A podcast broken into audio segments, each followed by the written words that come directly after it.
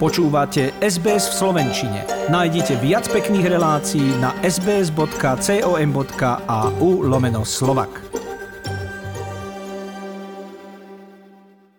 Viaceré oblasti Slovenska čelili ostatný týždeň vysokej vode. Problémy spôsobil dážď, upchaté odvodňovacie kanály či pretrhnuté brehy a protipovodňové hrádze. Voda pustošila obydlia v oblasti Pohronia, Hornej Nitry, ale aj na východe republiky. Tretí stupeň povodňovej aktivity hlásil Liptovský Mikuláš. Silné dažde spôsobili problémy aj v Banskobystrickej Rooseveltovej nemocnici. V starom areáli vytopilo oddelenie infektológie. Na oddelení zostali bez elektriny a kúrenia. Pre RTV RTVS situáciu ozrejmila hovorkyňa nemocnice Ružena Maťašeje. V čase vzniku havarijnej situácie boli na oddelení hospitalizovaní 8 pacienti s ochorením COVID a dvaja pacienti, ktorí už toto ochorenie prekonali a boli tam na doliečení. Pacientov presunuli do novej nemocnice na oddelenie pneumonológie a fyziológie. Nemocnica hovorí o veľkom šťastí, že sa to nestalo v čase vrcholiacej pandémie. Vtedy mali na oddelení hospitalizovaných aj 50 pacientov naraz. Banská Bystrica je posledné mesto, ktoré nemá vybudovaný vybudovaný komplexný systém protipovodňovej ochrany. Hasiči tak pri sanovaní využívali aj mobilné hradenie. Katastrofa azda najviac zasiahla obec Rudno nad Hronom v okrese Žarnovica. Do dediny prišli aj členovia vlády na čele s premiérom Eduardom Hegerom a zasadal krízový štáb. Voda v Rudne strhla prístrežky, zatopila domy a odniesla autá. Niekoľko ľudí muselo opustiť svoje domovy. Silný prúd vody stiahol aj bývalého starostu obce, ktorý odčerpával vodu zo zatopenej pivnice. V obci nefungovalo kúrenie a netiekla pitná voda. Obyvateľom s odstraňovaním škôd pomáhalo viac ako 80 vojakov, hasičov a policajtov. Štát chce obci podať pomocnú ruku, hovorí premiér Eduard Heger. Okamžite, ako pán starosta vyčísli e, škody, ktoré nastali, uvoľním peniaze z rezervy premiéra, aby sme pomohli aj finančne. Po niekoľkodňovej kritike ministerstvo zdravotníctva vyriešilo problém s rôznymi podobami certifikátov o očkovaní proti koronavírusu.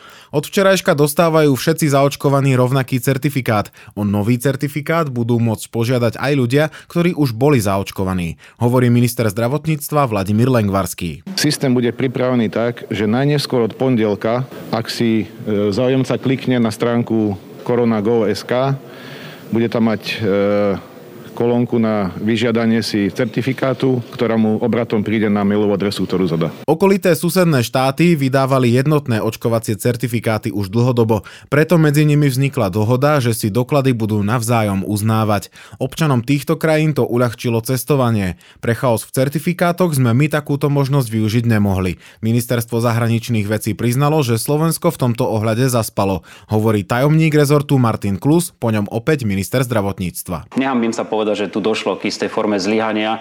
Ehm, nie je problém eh, v tomto prípade si chybu priznať, eh, skôr je problém teraz ju chytro napraviť, pretože to nie je také jednoduché, keď tu máme eh, stovky tisíc ľudí s rôznymi formami certifikácie. Ja uznávam, že na začiatku sa stala chyba, lebo sme mali tie pasy vydávať jednotne už od začiatku očkovania, to bolo myslím koncom decembra, od času začiatkom januára. Ak nebudú mať ľudia od pondelka k jednotným očkovacím certifikátom prístup, minister zdravotníctva bude čeliť odvolávaniu v parlamente. Mimoriadnú schôdzu chce iniciovať opozícia. Slovenské certifikáty budeme mať len dočasne. Potom, ako sa v Bruseli dohodnú na tzv. green passoch, Slovensko prejde na jednotný systém únie, ktorý by mal úplne vyriešiť cestovanie Európanov. Realita je však taká, že zelený celoeurópsky pas je zatiaľ v nedohľadne. Europarlament, komisia a členské štáty sa ešte nedohodli na jeho podobe. Kým niektoré krajiny si pripravujú vlastnú alternatívu, parlament aj komisia trvajú na spoločnom európskom riešení. Najvyšší predstavitelia štátu sa tajne stretli na pôde Slovenskej informačnej služby. Údajne hovorili o veľkých korupčných kauzách.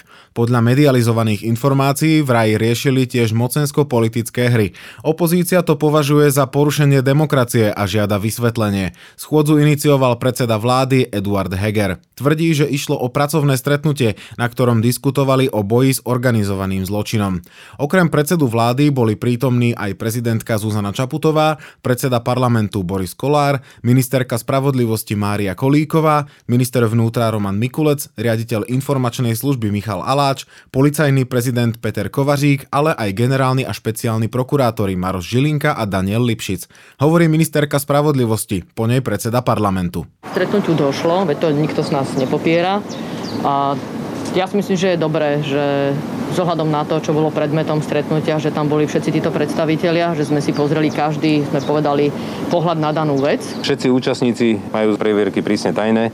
To znamená, že e, Dozvedeli sme sa tam informácie presne také, aké nám aj, aj tak pristávajú vždy na stole, keď e, posiela nejaké takéto informácie buď e, diplomatický zbor, alebo e, Slovenská informačná služba, alebo prípadne vojenské spravodajstvo. Opozícia považuje takéto stretnutie za útok proti právnemu štátu. Predseda strany Smer Robert Fico si myslí, že predmetom stretnutia bolo manipulovanie výpovedí kajúcnikov, teda bývalých vplyvných ľudí z bezpečnostných zložiek štátu. Je to hrubé ovplyvňovanie udavačov. Je to hrubá manipulácia s informáciami e, v rámci trestného konania, trestného stíhania ľudí. A my sme opakovane tvrdili, že tým ľuďom sa škodí z politických dôvodov. Účastníci stretnutia popierajú, že by dôvodom stretnutia boli otvorené prípady alebo mocensko-spravodajská hra.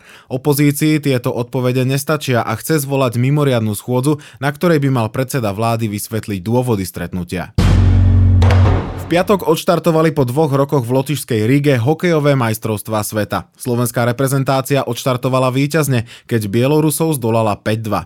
Ďalší duel čaká našich v nedelu o štvrt na 12 proti Veľkej Británii. Slováci nastúpia ako jasný favorit. Vekový priemer Slovenska na majstrovstvách sveta je pod 25 rokov. Nižší priemer nemala slovenská reprezentácia na žiadnom šampionáte. Napriek tomu sa fanúšikovia nemusia bať prípadného vypadnutia našej reprezentácie z elitnej kategórie majstrovstiev hostiteľ, keďže tento rok žiadny tým nezostúpi. Chcete počuť viac relácií ako táto? Počúvajte cez Apple Podcast, Google Podcast, Spotify alebo kdekoľvek získajte svoj podcast.